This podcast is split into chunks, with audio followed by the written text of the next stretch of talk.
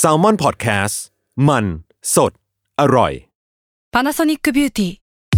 มากกว่าเครื่องเป่าผมด้วยนาโนอีเทคโนโลยีล่าสุดที่จะเปลี่ยนทุกประสบการณ์ที่คุณเคยมีนาโนอีมอยส์เจอร์พลัสเพิ่มความชุ่มชื้นให้เส้นผมหลังใช้งานมากขึ้นถึง 18 เท่า พร้อมชะลอการเฟดของสีผมสำหรับคนชอบทำสีผม ดูแลความชุ่มชื้นทั้งเส้นผม หนังศีรษะและผิวคุณ Panasonic NA0J มีเทคโนโลยีนาโนอีที่ care only you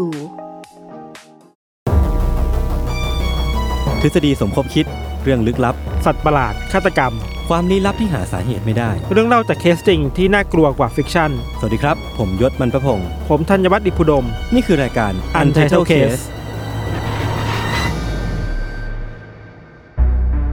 สวัสดีครับ ยินดีต้อนรับเข้าสู่รายการ Untitled Case ตอนที่ 151 ครับผม ครับสวัสดีครับ วันนี้เรามาอยู่กันในธีมที่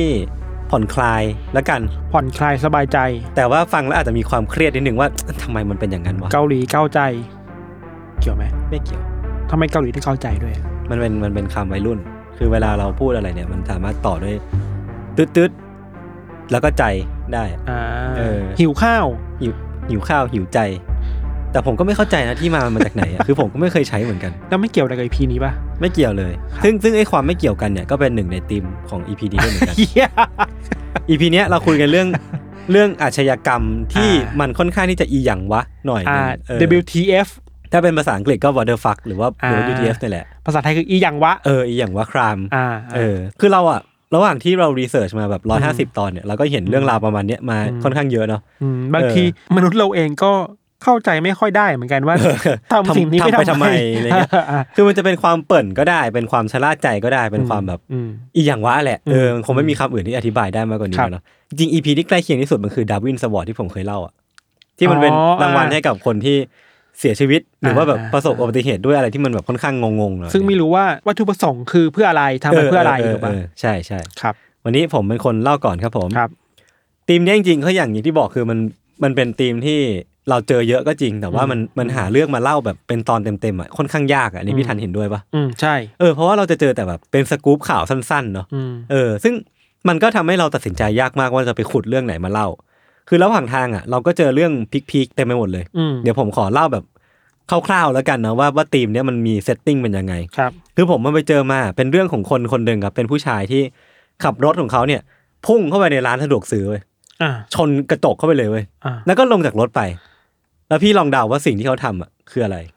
ไปถึงขับรถชนเข้าไปในร้าน เออ แล้วก็ลงมาจากรถ ลงมาจากรถ เออ ซื้อของจ่ายค่าปรับ ไม่ เขาเดินไป ตรงเชลฟ์เชลฟ์หนึ่งแล้วก็หยิบ อ่า มา มันคือเชลฟ์ของกล้วยอ่ะ อ่าก ล้วยหอมอ่ะ อ่า เขาเดินลงมาหยิบกล้วยหอมมาปอก อ่ากิ กิน อ่า แล้วก็เดิน กลับไป เพื่ออะไรวะ ไม่รู้ แล้วทำความเดือดร้อนให้คนอื่นด้วยนะ เออแม่งพังร้านเขาเฉยเลย แล้วก็เดินเข้ามาเพื่อ กินกล้วยหอมอะผมแบบหึอะไรนะเออหรือแม้กระทั่งว่าไปเจออีกเรื่องหนึ่งคือ มันเป็นเป็นโจรที่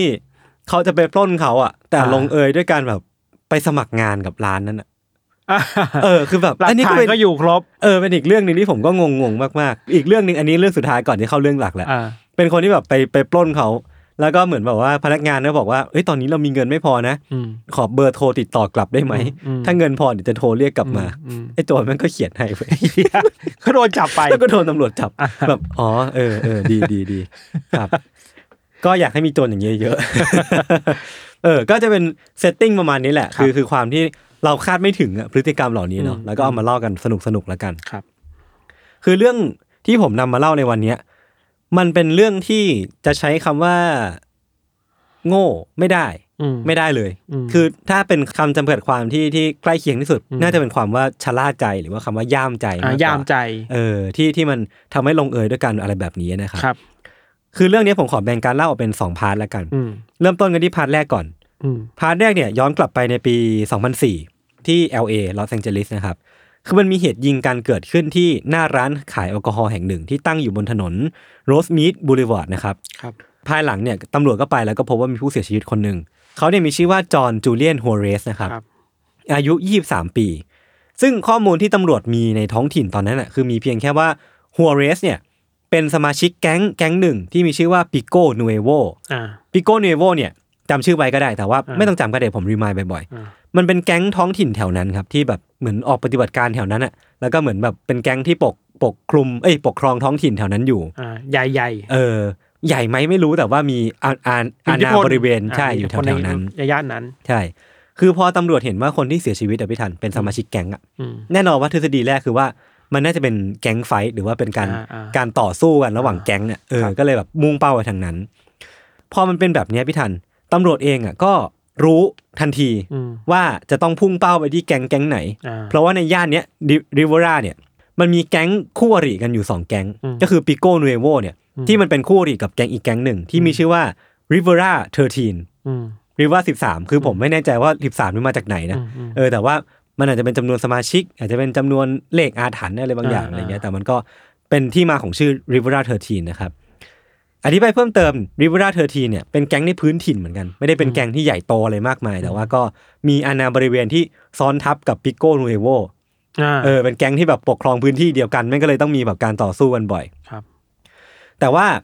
ไม่ว่าเราจะมองว่ามันเป็นการต่อสู้ของแก๊งสองแก๊งเนี้ยอย่างไงก็ตามนะพี่ แต่ว่าสุดท้ายเนี่ยการฆาตกรรมมันคือการฆาตกรรมเนาะ อืม เออตำรวจก็เลยต้องพยายามที่จะตามหาคนร้ายให้ให้เจอ อืม แต่ว่าไม่ว่าพวกเขาจะพยายามเท่าไหร่พี่ทันแบบพยายามคุยกับคนที่เห็นเหตุการณ์พยานในที่เกิดเหตุ หรือว่าหาเบาะแสจากคนนั้นคนนี้อะไรเงี้ย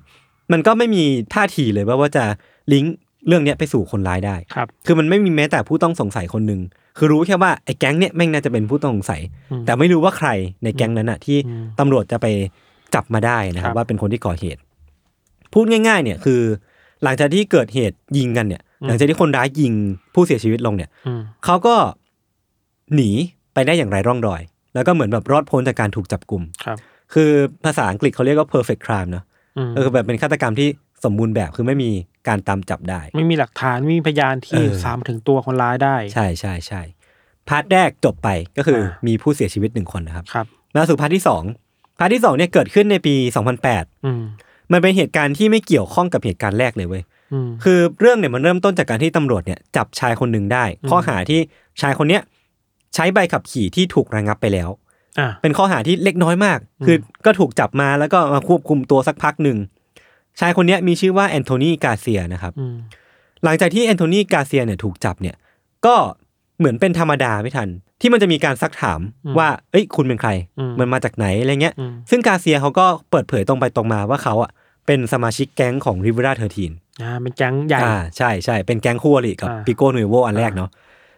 แล้วมันก็เป็นธรรมเนียมของตำรวจที่นั่นไม่ทันตำรวจที่ที่อยู่ในพื้นที่เนี้ยที่ผมเองเพิ่งรู้นะว่ามีสิ่งนี้ด้วย คือเหมือนเป็นพื้นที่ที่แก๊งอ่ะมันออกอาละวาดเยอะ อืม เพราะฉะนั้นนะเวลาที่เขาจับสมาชิกแก๊งคนไหนได้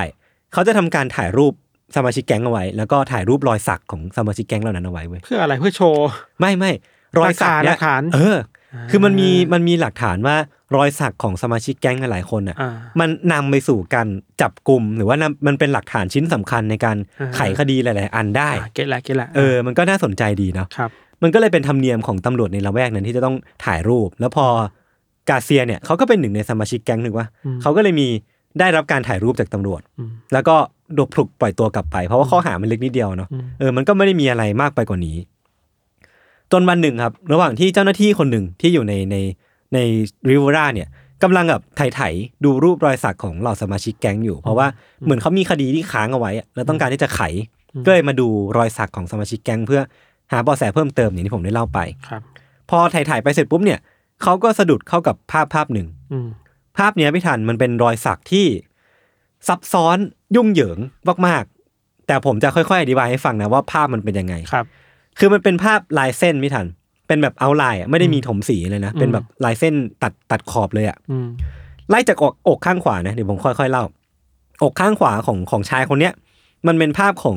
ผู้ชายคนหนึ่งที่จับคอเสื้อมิสเตอร์พีนัทอยู่ มิสเตอร์พีนัทคือ มิสเตอร์พีนัทเนี่ย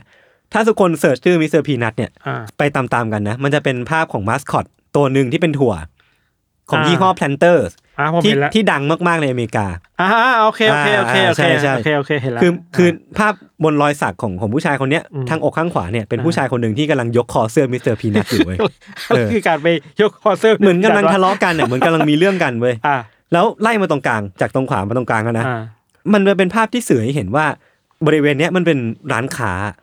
เป็นหน้าร้านบางอย่าง ครับ แล้วมันมีป้ายข้างบนเขียนว่าลิควอร์ก็คือร้านขายแอลกอฮอล์ อ่าแอลกอฮอล์อ่ะ เออ รอบๆเนี่ยมีไฟคริสต์มาสประดับระยิบยับระยับเลย แล้วก็มี ครับ ป้ายไฟประดับอยู่ข้างๆเขียนว่า อ่า ริเวอร่า อ่าเป็นชื่อชื่อแบบ ชื่อย่าน ชื่อย่าน อ่าใช่ แล้วก็ตรงตรงกลางหน้าอกเนี่ยนอกจากที่ผมเล่าไปอ่ะมันมีมิสเตอร์พีนัทอะพี่ทัน อีก ที่ คนหนึ่ง ใช่เป็นเป็นเหมือนเป็นช็อตต่อกัน โดนกระสุนสาดอยู่อ่ะ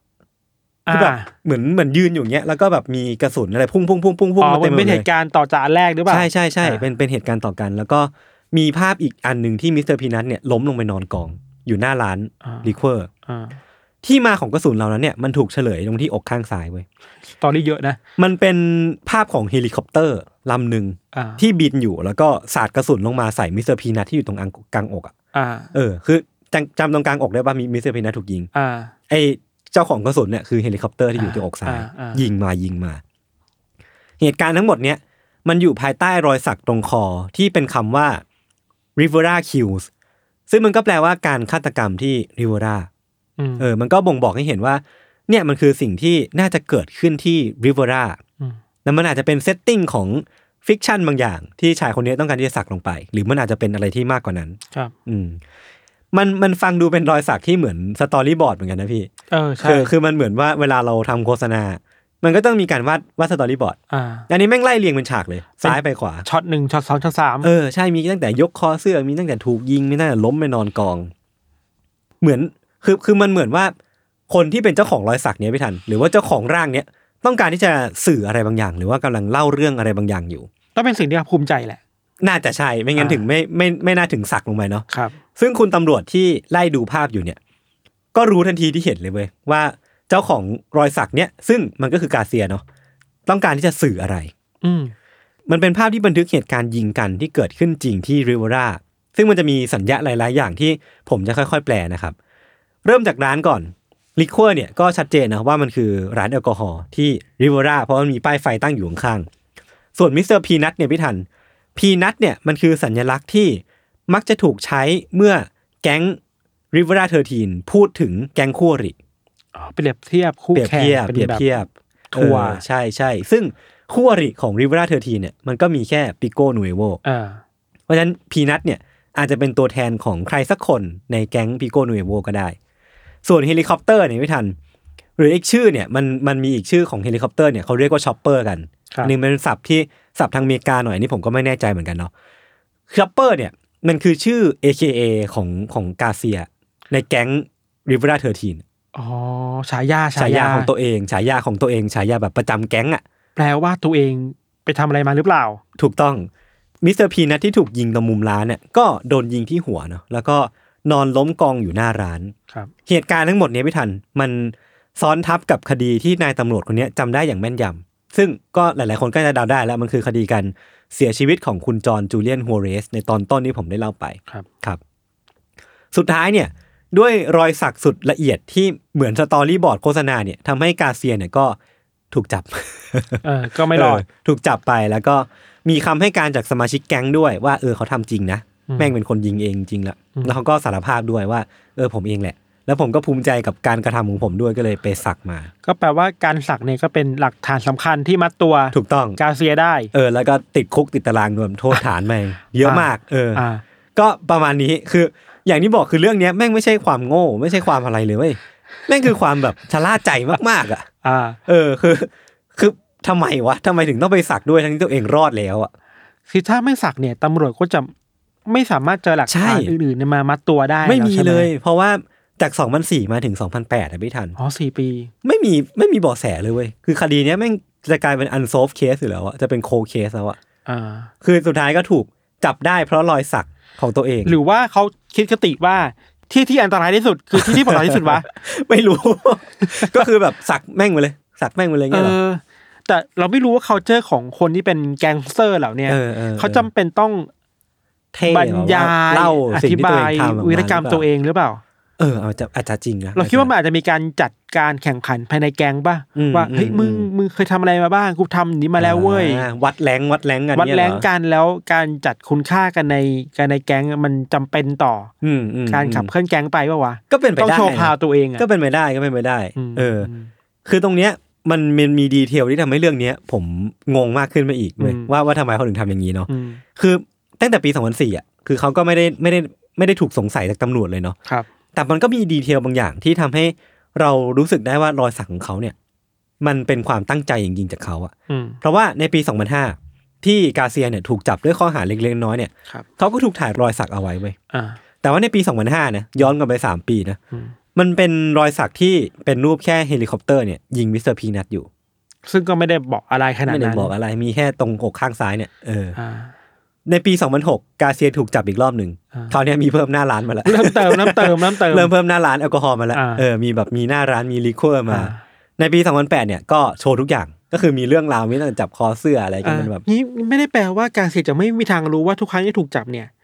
ตำรวจก็จะเห็นรอยสักตัวเอ ใช่ ง ใช่ใช่เขารู้แต่เขายังจะทำ แล้วมันคือหลักฐานมาตัวเองอ่ะ เออ ใจใจใจใจเก่งปะ ใจแค่ อย่างเก่า อ่ะ สุดยอดอ่ะ เออ คือผมว่านับถือเขามากๆนะ อ่า เออ อ่าตอนแรกเรานึกว่าเขาไม่รู้ อย่างที่แต่พอยศเล่ามาเอ้ยเขารู้นี่หว่า รู้ ว่า รู้ดี ยังไง เลย ตำรวจก็ต้องเห็นรอยสักอ่ะรู้ ใช่ ว่าทำอะไรมา อืม หรือว่าเขาต้องการจะถูกจับวะ ผมว่าไม่ ผมว่าอย่างที่พี่ธันพูดอ่ะเขาน่าจะแค่ต้องการ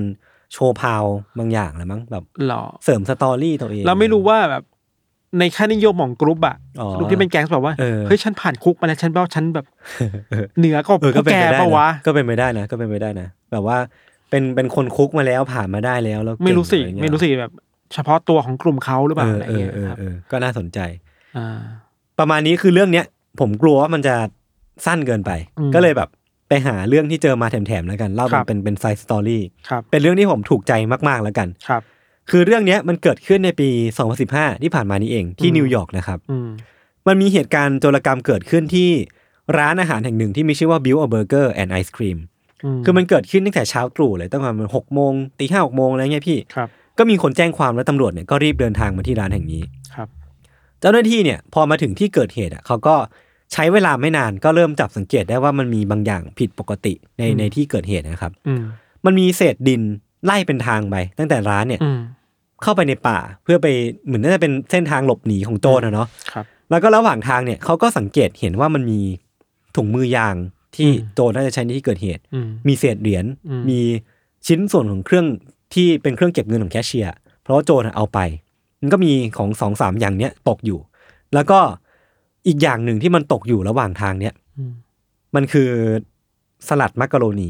อ่ะอ่ะอ่ะ นึกออกปะที่มัน อ่า เป็นสลัดที่มันเป็นมักกะโรนีอ่ะ อ่ะอ่ะ เออ มันตกอยู่อ่ะ มันตกเป็นเม็ดเม็ดๆตกไปตามทาง ตกไปตามทางอะไรเงี้ย อ่าฮะ ตำรวจก็ตามรอยไปเว้ย ก็พบว่ามันเป็นหัวขโมยสามคนที่ก่อเหตุแห่งนี้จริง แล้วก็พบว่านอกจากที่ชายสามคนเนี้ยขโมยเครื่องเก็บเงินไปแล้วเนี่ย พวกเขาก็ขโมยสลัดมักกะโรนีไปกินระห คง ว่า หิ ง วแหละ ทางด้วย คงหิวแหละ แล้วกินแล้วก็หกหกหกแล้วมันก็เหมือนเป็นเป็นฮันเซลเกรเทล เอ อะ ออะไรคิดว่าเป็นทางไซเคิลเทลห เอ รือเป อ ล่าวะ ก็นำไปสู่การถูกจับได้ในที่สุดนะครับ อันนี้ก็ตลกดีอันนี้ก็ตลกดี ครับ แถมอีกเรื่องสั้นๆครับ อ่า เรื่องเนี้ยเป็นเป็นเรื่องของโจรอีกคนหนึ่งที่มีชื่อว่าโคดี้คอนเนอร์ ครับ โคดี้คอนเนอร์เนี่ยเดินเข้าไปในร้านเซ็กซ์ช็อปแห่งหนึ่ง อืม ในฟลอริดาพร้อมกับปืน เพื่อหวังว่าจะปล้นร้านแห่งนี้ อืม ก่อนที่เขาจะเจอกับพนักงานคนหนึ่ง แล้วก็เอาปืนจี้เขา อืม แล้วก็หวังว่าจะมีการแบบต่อรองเรื่องเงินหรือว่าอะไรพวกนี้ไป แต่แทนที่พนักงานคนนั้นน่ะจะกลัวแล้วก็ยอมให้เงินเขาอะพนักงานคนเนี้ยกลับใช้การพูดคุยกลับไป คือเขาอะชวนคอนเนอร์ให้มาทำงานที่ร้านเซ็กช็อปนี้ อ่าา มันคือเรื่องที่ผมเล่าไปตอนต้นนะเนาะ อ่ คือมันเป็นการพูดคุยจริงจังเลยเว้ยแบบ อืม อยู่ดีก็ลดปืนลงแล้วก็แบบพูดคุยเฮ้ยเฮ้ยาย เซสชั่นบำบัด เออเอ้ยนายนายเป็นไงบ้างนายแบบ อ่า อยากทำงานที่นี่ไหม อ่า คือเขาก็หวานล้อมไปสักพักหนึ่งเว้ย แล้วก็ทั้งสองคนเนี่ยมันเห็นภาพในกล้องวงจรปิดเลยนะ นั่งลงแล้วก็เขียนใบสมัครด้วยกัน เหี้ย เขียนแบบเขียนใบสมัครเขียนเรซูเม่ อ่า อะไรก็ว่าไป อ่า หลังจากนั้นเนี่ยคอนเนอร์เนี่ยที่เป็นโจทย์เนี่ยก็เชื่อใจพนักงานคนนี้มากว่า อืม อ่ะกูได้งานแล้ว อืม แล้วก็เดินกลับบ้านไป อืม ก่อนที่จะถูกตำรวจรวบในในซอยถัด ไป ลืมไปว่ามีกล้องวงจรปิด เออ แล้วก็ตำคือพนักงานคนเนี้ยก็เป็นคนโทรแจ้งตำรวจเองเว้ย า เออแต่มันก็เป็นไหวพริบของเขาส่วนตัวที่ที่ใช้เรื่องของการสมัครงานมาเป็นการหวานล้อม แปลว่ารู้เพนพอยว่า เอ อ่ะ อ โจรต้องการอะไร ใช่ใช่ ต้องการ ใช่ งานต้องการอาชีพมาฉัน เออ หลอกล่อด้วยวิธีนี้ดีกว่า ใช่ใช่ใช่ อ่ ประมาณนี้ครับ ก็เป็นเป็นสามเรื่องสั้นๆแล้วกัน พอพอยศเล่าเรื่องแบบการทำผิดพลาดหนึ่งครั้งอะแล้วถูกจับเนี่ย อืม จริงๆแล้วอ่ะถ้ายกสเกลขึ้นไปหน่อยอย่างแบบซีรีส์คิลเลอร์อะไรเงี้ยครับ ม เรานึกถึงก็มีบางคนนะที่ อ่าฮะ แบบถูกจับเพราะ เรื่องง่ายๆอ่ะ อืม นี่คิดถึงแบบอืม BTK ป่ะ BTK ที่แบบว่า เออ ถูกจับเพราะว่าแผ่นดิสก์อ่ะ เออ ที่พี่ แค่ ทัน ลืม เล่า ลืมเปลี่ยนชื่ออ่ะ มั มัน น แบ แบบ บว่า งงงๆนะ คือ รอดมาเป็นสิบปีอ่ะ อืม สุดท้ายคืออ ม โดนจับเพราะว่าลืมเปลี่ยนชื่อในแผ่นดิส อื ก์ ม หรือว่าอย่างเออ เท็ดบันดี้ เท็ดบันดี้ก็นิดนึง อืม แต่อีกมีคนหนึ่งเราคิดนึกไม่ออกจริงๆก็มีหลายคนแหละ เป็นเนี่ย ที่พี่ทันเคยเล่า อ่ะ เออ ใช่นะ อ๋อ หรือว่าเดวิดเบอร์โควิชอ่ะ ก็นึกออกเหมือนกันว่าอย่างเคสของเดวิดเบอร์โควิชอ่ะเขาถูกจับเพราะว่าใบสั่ง อืม คือไปจอดรถในผิดที่ผิดทาง อืม แล้วตำรวจก็มาเอาใบสั่งอะใบทิเกตอะมาแปะ อืม แล้วตำรวจจำได้ว่า อ๋อ เคยเอาใบสั่งไปที่คนนี้ เออเออ แล้วก็ตามไปดูข้อมูลใบสั่ง อืม ชื่อนี้ รถคันนี้ก็จับได้ เอออ อะไรเงี้ย เนี่ยบางทีมันจะมีเรื่องราวอย่างนี้ เนอะคือแบบเป็นการจับกลุ่มที่ไม่เกี่ยวข้องกับคดีแรกเลย เออ แต่ดันนำไปสู่คดีที่ใหญ่กว่า เคยมีคนวิจัยเหมือนกันว่าทำไมฆาตกรต่อเนื่องเหล่านี้ถึงโดนจับได้ง่าย ๆ ครับ อืม คือมีคนวิเคราะห์กันว่า เพราะว่ายิ่งก่อเหตุไปเรื่อยๆอ่ะ อือฮึ ชะล่าใจอย่างที่ยศเล่าเลย เออเออ ความชะล่าใจความอีโก้สูงว่าเอ้ ค ย รับ ฉันทำอะไรมาเยอะแล้วฉะนั้น อืมอืมอืม แค่นี้ก็รอดแหละ เป็นแบบ invincible แล้ว ไร้เทียมทานแล้วอะไรเงี้ สุดท้ายก็แบบพลาดในเรื่องง่าย ๆ ไป เออ ครับ โอเค งั้นก็ประมาณนี้ครับ พักฟังเบรกโฆษณาสักครู่ก่อนกลับมาฟังเรื่องของไม่ทันในเบรกหน้านะครับ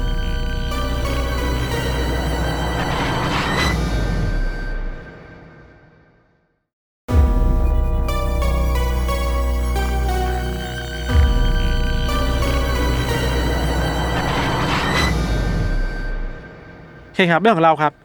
เรื่องของเราเนี่ยต้องย้อนกลับไปในปี 1999 ยศ ในเมืองที่ชื่อว่า Providence ในรัฐโรดไอซ์แลนด์ในสหรัฐอเมริกาเนาะ อืมครับ เราขอเกริ่นก่อนว่าในปี 1999 ใน Providence เนี่ยยศมันมีการเปลี่ยนแปลงครั้งสำคัญเกิดขึ้นในเมืองเว้ยคือเมืองเนี่ยกำลังจะมีห้างขนาดใหญ่ที่สุดของของของรัฐนี้เลยก็ว่าได้เกิดขึ้น ห้างนี้ชื่อว่าห้าง Providence Place Mall อืม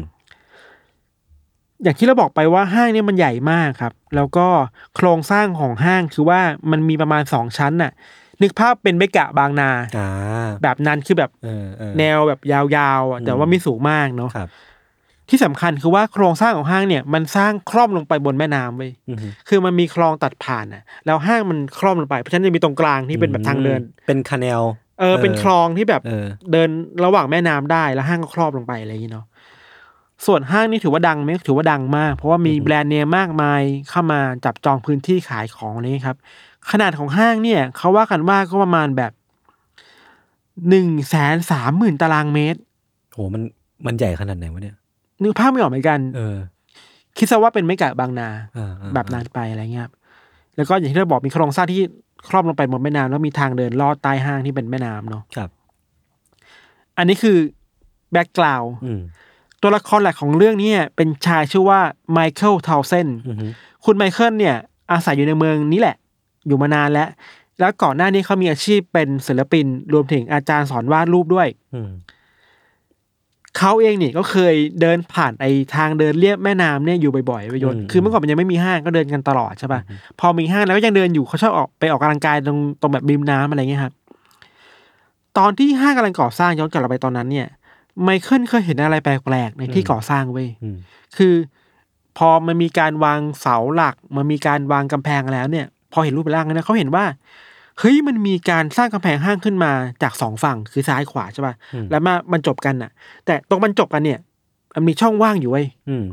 ที่เหมือนขนาดคนเราสามารถมุดเข้าไปในช่องว่างนั้นได้อะ อ่าอ่าอ่าอ่า เขาเห็นสิ่งเหล่านั้นก็ไม่คิดอะไรต่อเขาสงสัยเว้ยทำไมห้างทำแบบนี้มันดูสับเพร่าเกินไปหรือเปล่าอะไรเงี้ย อืม ก็ผ่านไปเว้ยพอเวลาผ่านไปถึงปี 2003 เนี่ย ห้างมันก็เปิดแล้วเนาะ แล้วก็มีผู้คนมาเดินห้างเยอะแยะมากมาย ห้างแห่งนี้ก็กลายเป็นที่สำคัญที่คนมาช้อปปิ้งกันนะ อืม แล้วห้างมันก็สร้างรายได้เป็นกอบเป็นกำให้กับเจ้าของห้างให้กับให้กับนายทุนนี่ครับ นายทุนเองก็เริ่มเล็งเห็นว่า เฮ้ย ถ้าทำห้างมาสำเร็จเนี่ย งั้นเราลองไปขยายห้างในในแอเรียอื่น ๆ ของเมืองดีไหม อืม เขาก็ไปเลงว่ามันมีจุดจุดๆหนึ่งที่เป็นย่านเมืองเก่า แล้วก็เป็นจุดที่เรียกว่าฟอร์ดทันเดอร์ อืม เป็นชื่อเล่นเนาะฟอร์ดทันเดอร์เนี่ยเป็นที่ที่แบบว่าศิลปินในเมืองอ่ะจะชอบมาเอางานศิลปะเล็กๆอ่ะมาโชว์กัน อ่า เป็น exhibit เออเล็กๆแบบ นิทร นั้ ร น ศการเล็ก เล็กๆแบบนั้นนะครับ อืม ทางนายทุนเองก็รู้สึกว่าเออ ตรงนี้มันก็น่าจะเอามาทำอะไรได้นะ ก็เลยซื้อที่มั้ง แล้วก็หาบริษัทก่อสร้างมาทุบ อืม สถานไปเลยครับ ที่สำคัญคือว่า ไอ้จุดที่ทุบเนี่ยบังเอิญว่ามันเป็นที่ที่ไมเคิลอาศัยอยู่ด้วย อืม เขากับเพื่อนๆนี่ศิลปินเนี่ยก็เลยออกมาประท้วงกันว่าเฮ้ยไม่ได้นะ คุณกำลังทำลายสถานที่แบบศิลปะของคนในเมืองนะ แต่ก็ไม่สำเร็จครับสุดท้ายแล้วนายทุนก็สามารถทุบทิ้งย่านนั้นลงไปได้ แล้วก็เปลี่ยนสภาพมันให้กลายเป็นแค่ที่จอดรถของซูเปอร์มาร์เก็ตอะ อืม มาทำร้ายจิตใจคนในเมืองประมาณหนึ่งอะไรอย่างเงี้ยครับ หลังจากนั้นน่ะไมเคิลกับเพื่อนๆ ก็คิดว่า เฮ้ยกูอยากทำอะไรแก้แค้นห้างวะทำอะไรได้บ้างวะ อืม แต่ก็ยังคิดไม่ออกนะ คิดแค่ว่าอยากแก้แค้นห้างเว้ย พอเวลาผ่านไปถึงช่วงประมาณคริสต์มาสของปี 2003 เนี่ย ไมเคิลก็กำลังนั่งฟังวิทยุอยู่ แล้วก็มีโฆษณาเปิดขึ้นมาเรื่อยๆเนาะ อืม เขาก็ได้ยินโฆษณาอันหนึ่งดังขึ้นมา มันคือโฆษณาของห้าง Providence Mall นี่แหละ อืม ที่สำคัญน่ะ คือมันมีประโยชน์ในโฆษณาที่พูดประมาณว่า เฮ้ย มันจะดีแค่ไหนนะ ถ้าคุณได้สามารถใช้ชีวิตในห้างได้จริง อ่า ๆ ไอประโยคเนี้ยแม่งเป็นแบบสปาร์กไอเดียไหมเคยเลยเว้ย อย่าบอกนะ หรือว่าพวกเราจะไปแอบเข้าไปใช้ชีวิตในห้างกันวะ ก็ห้างชวนแล้วนี่เ คือโฆษณา ณชวน ก็ แล้ว ปี้มันบอกอ่ะ เออออ เพราะฉะนั้นอ่ะเราลองลองทำดูไหมอ่ะ อืม ภาพเก่าๆมันเริ่มกลับมาในหัวไว้ยว่า อืม เฮ้ยมัน ย้อน มี กลับไปแฟดแบ็กไปแฟดแบ็ก มันมีช่องว่างตรงกำแพงนี่หว่า เออ ตรงนี้แม่น้ำที่สามารถเข้าไปได้ ครับ เขาก็เลยทดลองเดินกลับไปที่ตรงนั้นน่ะ แล้วก็พบว่า ไอ้บริเวณช่องกำแพงนั้นน่ะยศ มันยังมีอยู่เว้ย อืม มันไม่มีการมาอุดรูอะไรเลยอ่ะ อืม แล้วเขาก็ลองเดินเข้าไป พบว่ามันเป็นทางเดินยาวๆเนาะ เดินไปสักพักหนึ่งในในช่องนั้นน่ะ มันจะมีบันได อืม ขึ้นมาชั้นลอย แล้วชั้นลอยนะยศมันมีห้องกว้างมากๆอยู่เว้ย อืม ห้องมันกว้างประมาณเจ็ดสิบตารางเมตรอ่ะ โห มันกว้างกว่าคอนโด มั ใน น ในกรุงเทพ มั เยอะ คือ มาก คอนโดแบบแบบไฮเอ็นน่ะ เออเออเออ แบบทองหล่อเอกมัยแบบนั้นน่ะ ครับ เราคิดว่าเฮ้ยเราสามารถทำอะไรได้บ้างกับไอ้เจ็ดสิบตารางเมตรนี้ได้วะเขาเลยคิดว่าโอเคงั้นเดี๋ยวเรามาสร้างห้องพัก อืม ในห้างขนาดเจ็ดสิบตารางเมตรนี้กัน อืมอืม แต่ว่าเขาคิดว่าอ่ะถ้าทำอย่างเดียวแบบแค่มานอนมานั่งเล่นก็คงไม่สนุกอะ่ะ ไม่คุ้มไม่คุ้ม ไม่คุ้มเลยคิดว่าอ่ะงั้นเดี๋ยวชวนเพื่อนมาดีกว่า อืม แล้วมาทำโปรเจกต์ด้วยกัน อ่า ในการบุกรุกห้าง อ่า เพื่อสร้างห้องลับๆในห้างอีก อ่าฮะ ทีหนึ่งอะไรเงี้ยครับ จากนั้นเองอ่ะเขาก็เริ่มคิดไอเดียให้มันเป็นจริงมากขึ้นเรื่อยๆยศ เริ่มต้นจากการแอบเอาพวกไม้ เอาตะปู เอาเครื่องมือช่างต่างๆ มาไว้อ่ะ สิ่งแรกที่ทำคือ เอาของพวกเนี้ยใส่ในเป้ อืม แล้วก็แอบดูว่าเอ้ยช่วงเวลาไหนที่แบบไม่มีคนเดินผ่านไอไอไอทางเดินริมแม่น้ำเนี่ย อืม ก็ค่อยๆแอบเข้ามา อืม แต่เขาก็เห็นว่าเฮ้ยในช่วงเวลาหลังๆมาเนี่ยมันเริ่มไม่ค่อยมีคนเดินมาในบริเวณนี้แล้วว่ะ อืม เพราะฉะนั้นมันแบบสบายอ่ะ อืม เพราะฉะนั้นจากเอาแค่ของในเป้ถือมาเลยดีไหม อืม จากแค่แบบไม้ช่างสว่านมันเริ่มกลายเป็นข้าวของที่ใหญ่ขึ้นเรื่อยๆอ่ะ เช่นเช่น เช่น จาน โอ้โห ชาม เออ แก้วน้ำ ครับ อันนี้แค่สิ่งแรกๆนะมันเริ่มพัฒนากลายเป็นแบบเอาปลั๊กไฟมา อืมอืม เอาโคมไฟมารวมไปถึงของใหญ่ๆอย่างเช่นแกันลอนใส่น้ำอ่ะ อืม แกันลอนใหญ่ๆอ่ะ เออ แบกมาเลย ก็กะเข้าไปอยู่อ่ะกะเข้าไปอยู่เต็มที่อ่ะ ยังไม่พอไว้ยพอพอทำได้สักพักหนึงรู้สึกว่า ถึงแม้จะสามารถขึ้นไปชั้นลอยได้อะแต่ว่าถ้าคนนอกเดินเข้ามา ยังไงก็ได้ยินเสียงพวกเขาเห็นพวกเขา อ่าอ่าอ่า ก็เลยวางแผนว่า อ่ะงั้นเดี๋ยวพวกเราทำกั้นห้องไหม อืมอืม ก็เลยแอบเอาอิฐบล็อกอะ อือฮึ มามาประมาณนึงแล้วกั้นแล้วก็เอาประตูเว้ย อ๋อทำเป็นประตู เอาบานประตูจากข้างนอกเข้ามา โอ้โห เกินไปไหมอ่ะ เกินปุยมุย เอาบานประตูมาตั้งแล้วก็เอาอิฐบล็อกมาตั้งกั้นห้อง อืม สุดท้ายก็เป็นห้องใหม่ขึ้นมาได้สำเร็จเว้ย พอห้องในห้างนะมันส่วนตัวมากขึ้นแล้วเนี่ยเขาก็เริ่มเอาของที่สำหรับใช้ชีวิตแล้วกันมามาใส่มากขึ้นเรื่อยๆ เช่น โตะกินข้าว มีเตียงไหม มีเตียง โอ้โห มีโซฟา เออโซฟาเอาเข้ามาได้ไงอ่ะ คือ เอาไปประกอบข้างในปะ เขามีวิดีโอถ่ายตั้งไว้นะโปรเจกต์เขาอะ อ่า คือ มันมีอย่างที่เราบอกมีบันไดใช่ป่ะเขาเอาที่หนึ่งคนน่ะมาอยู่บนหัวบันได อ่าฮะ อีกคนหนึ่งอยู่ข้างล่างบันไดค่อยๆแบบแบกเอาโซฟาขึ้นไป อ๋อแต่มันก็เป็นโซฟาที่ไม่ได้กว้างมากอะไรอย่างงี้ปะ ไม่กว้างมาก แต่ก็เป็นโซฟาที่แบบขนาดยาวนั่งได้ เอออ อะไรเงี้ย เออเออ ทีวีก็ค่อยๆแบกขึ้นไปอ่ะที่สำคัญคือมีเพย์สองด้วย โอ้โหชิลเกิน แล้วเกมที่เล่นคือ เออ GTA อ๋อโอเค ตรงคอนเซปต์ ตอนเสร็จ ตรงคอนเซปต์ ของการเป็นโจร ตอนนี้ดาวขึ้นแล้วนะ คือไม่พอไว้ยสิ่งที่ใหญ่ที่สุดของของห้องนี้คือ ตู้กับข้าวอ่ะ อ่าอ่าอ่า ใหญ่มากๆสามสี่ชั้นแล้วสามารถเอา จานชามเข้าไปใส่ได้ ก็แบกเข้าไปในห้องนั้นได้เว้ย อืมอืมอืม คือพวกเขาสามารถทำงานสามารถนอนได้จริงๆอ่ะ อืม ปัญหาต่อมาคือโอเคมีของแล้วทำไมต่อเฮ้ยไฟเอาจากไหนวะ เออ มีแอปเปิ เอา ล เอาเคเบิลมา อ่ะฮะ แล้วไปต่อแบบลากสายอ่ะไปต่อกับ จำไฟเหรอ จำไฟกับห้าง โอ้โหนี่มันแสดงว่าทุกอย่างเนี้มัน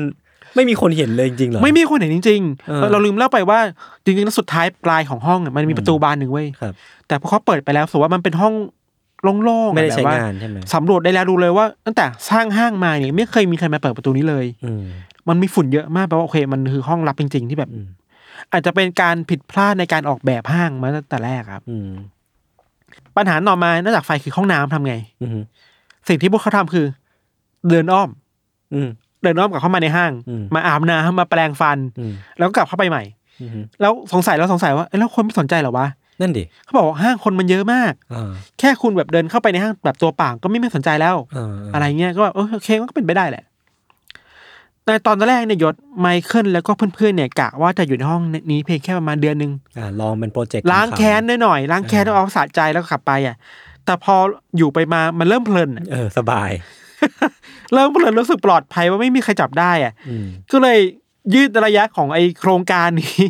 จากอยู่หนึ่งเดือนเป็นอยู่ตลอดไปได้ไหม อ่า ก็คือไม่มีกำหนด ไม่มีกำหนด ไม่มี กำหนด เออ แล้วก็ออกกฎมาว่าเฮ้ยทุกคนแก๊งเราสามสี่คนเนี่ย ห้ามเอาเรื่องนี้ไม่บอกใครนะ อืม รู้กันแค่นี้พอ ห้ามบอกความลับนี้ให้คนอื่นฟังครับ ไมเคิลเล่าด้วยว่า ในช่วงเวลาที่เขาสุขสบายใจมากๆ คือ เขาสามารถอยู่ในห้องเนี่ย อืม ยาวนานต่อกันถึงสามสัปดาห์ด้วยซ้ำไป อ่าอ่าา คือถึงจะเป็นสามสัปดาห์แต่มันยาวนานมากคือมันคือเกือบเดือนอ่ะ เออก็คือแบบว่าใช้ชีวิตอยู่ข้างในนั้นออกมาอาบน้ำเดินกลับเข้า ใช่ ไป คือกลางวันออกไปทำงาน เล่นเกม กลับมานอนพักเล่นเกมกินข้าวเอาของมากินนอน อืม ตื่นเช้ามาออกไปทำงาน อืมอืม หนึ่งหนึ่งเดือน อย่างนี้ทำได้คือแบบเขาเก่งมากเลยไม่มีคนเห็นอ่ะ เออเออสุดยอดอ่ะ ไมเคิลวางแผนในอนาคตด้วยว่า เฮ้ย เราอยู่มาได้ประมาณสามวีคแล้วเนี่ยทำไมเราไม่ทดลองออกแบบห้องที่สามารถอยู่ได้แบบตลอดไปโดยที่ไม่ต้องกลับบ้านเองเลยวะ อืม เพราะฉะนั้นน่ะมันจำเป็นต้องมีการวางระบบท่อน้ำเว้ย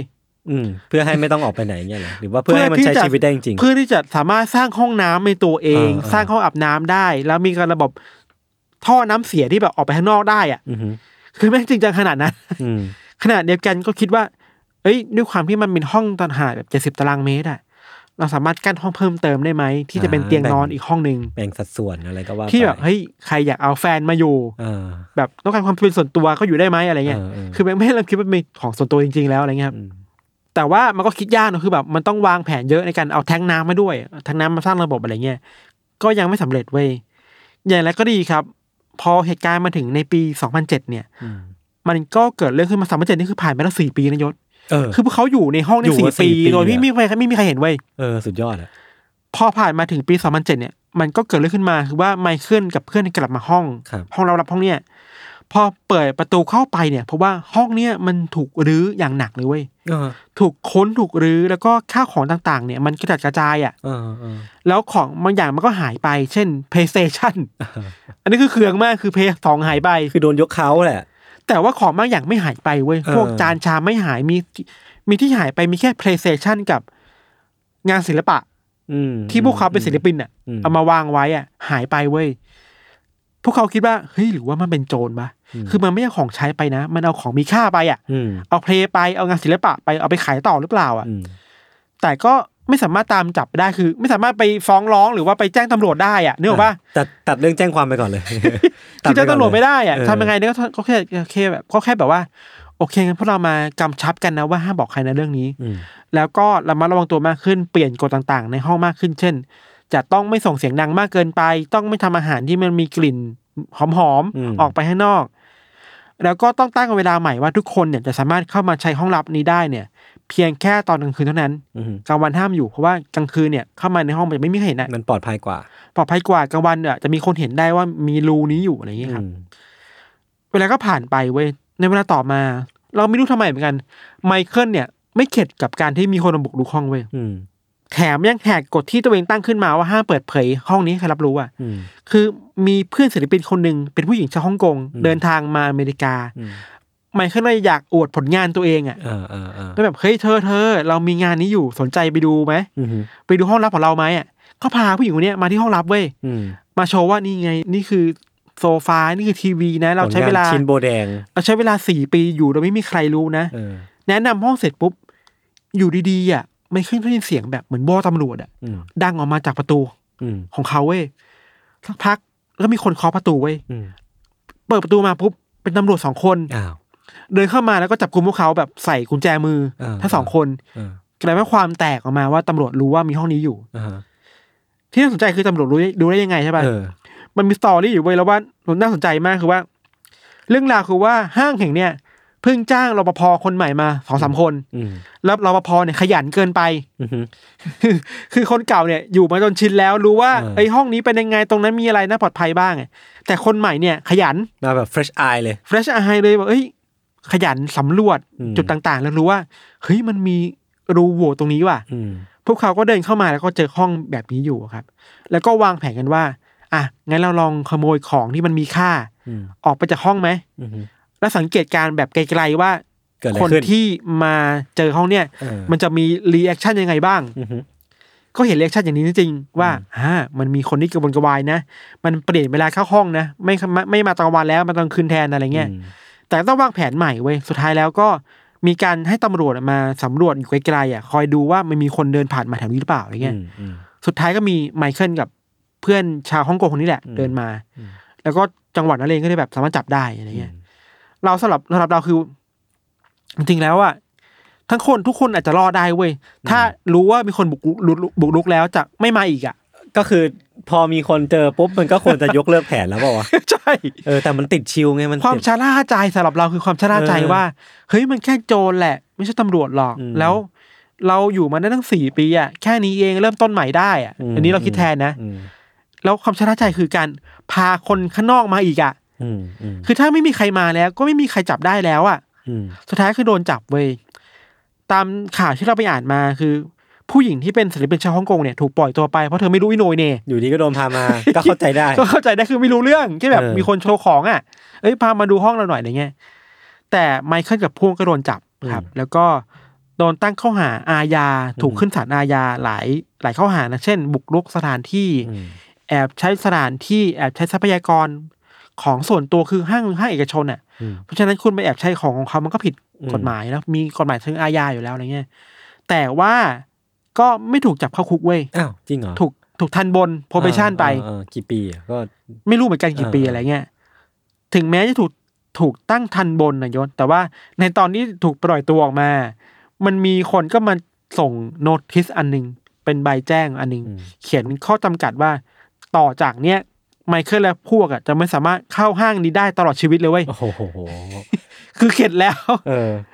แล้วในเวลาต่อมาห้างแห่งเนี้ยก็ทำแบบฉากกั้นทาง อ่า เดินลอดแม่น้ำอ่ะ ปิดกั้นไม่ให้คนเดินผ่านจุดนี้ได้เลยเว้ย ปิดฉาก การใช้ชีวิตในห้าง เออเออ แล้วก็หลังจากเนี้ยก็มีคนไปสัมภาษณ์นะ อืม สัมภาษณ์ไมเคิลว่าคุณทำไปทำไมอะไรเงี้ยไมเคิลบอกว่า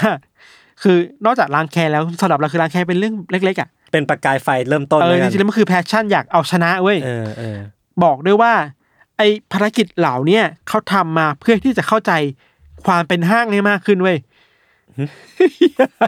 คือ to understand the more more อ่ะ เออเออ แล้วก็อยากเข้าใจชีวิตการเป็นนักช้อปปิ้งในห้างอ่ะให้มากขึ้นกว่าเดิมเว้ย อ่าฮะแล้วเขา แต่ ได้ มันก็ไม่ช้อปปิ้งอะไรเปล่า แล้วเขาได้อาชีพสิ่งนั้นไหม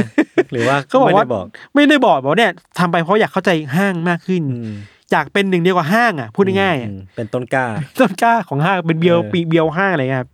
สุดท้ายแล้วก็ไม่มีใครโดนเข้าคุก อืม ก็แต่ก็โดนโดนทันบนไปแล้วก็ โดนแบน โดนแบนจากห้างไปตลอดชีวิตอะไรเงี้ย อืมอืม ก็ประมาณนี้เยอะเรื่องนี้ สนุกดีสนุกดี ฟังแล้วก็ไม่รู้ว่าทำไปทำไมอ่ะ เออ แต่มันก็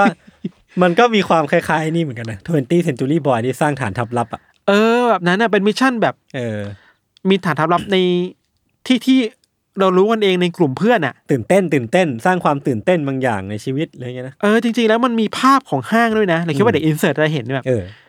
ศห้องมันสวยมากเว้ย หลอนห้องที่ ห้องมันเป็นสี เขาทำ ส้ด้มวยนะ มีโซฟาสีมูจิมากแล้วแบบว่า มีการถ่ายแบบมาปาร์ตี้กันกินข้าวกันนอนพักกันอะไรเงี้ย ด้วยความที่เขาเป็นอาร์ติสนะมันก็จะมีความแบบ มีแอสเซติกหน่อย เออมีความดีไซน์หน่อย ๆที่ที่ที่พีคมากคือว่าไมเคิลเนี่ยเอาเรื่องเนี้ยไปพูดในเท็ตท้องเลยนะ ๆ โอ้โห จริงเหรอ ขนาดนั้นเลยเหรอ ผู้ฐานะอาร์ติสว่าเขาออกแบบห้องนี้ขึ้นมาในย เอ ยั อง ไง น่าสนใจเดี๋ยวผมไปตามดูบ้าง อะไรเงี้ย ครับ แต่สุดท้ายแล้วก็เราปฏิเสธความจริงไม่ได้ว่าเขาก็คือคริมินอล อาชญากรเออ อาชญากรที่ทำผิด ครับจริง ๆ บุกรุกจริง ๆ อะไรเงี้ยครับ อืม ประมาณเนี่ยยศ ครับผม โอเค งั้นก็วันนี้ก็ประมาณนี้นะ ค ครับ รับ มีจริง ๆ มีอีกเยอะที่ที่ข้ามไปเพราะว่ามันมันสั้นเกิน ครับ อาจจะเอาไปเล่าในเทรสทองแล้วกัน คือผมก็ไปเจอมาเยอะเหมือนกันเซฟ ครั เซฟ บ ไว้ ครับ ก็เคียงงั้นวันนี้ก็ประมาณนี้ครับ ติดตามรายการของเราทั้งสองคนได้ ทุกช่องทางของสมาร์ทแคสเช่นเคยวัน ครั นี้ บ ผมสองคนลาไปก่อน สวัสดีครับ สวัสดีครับ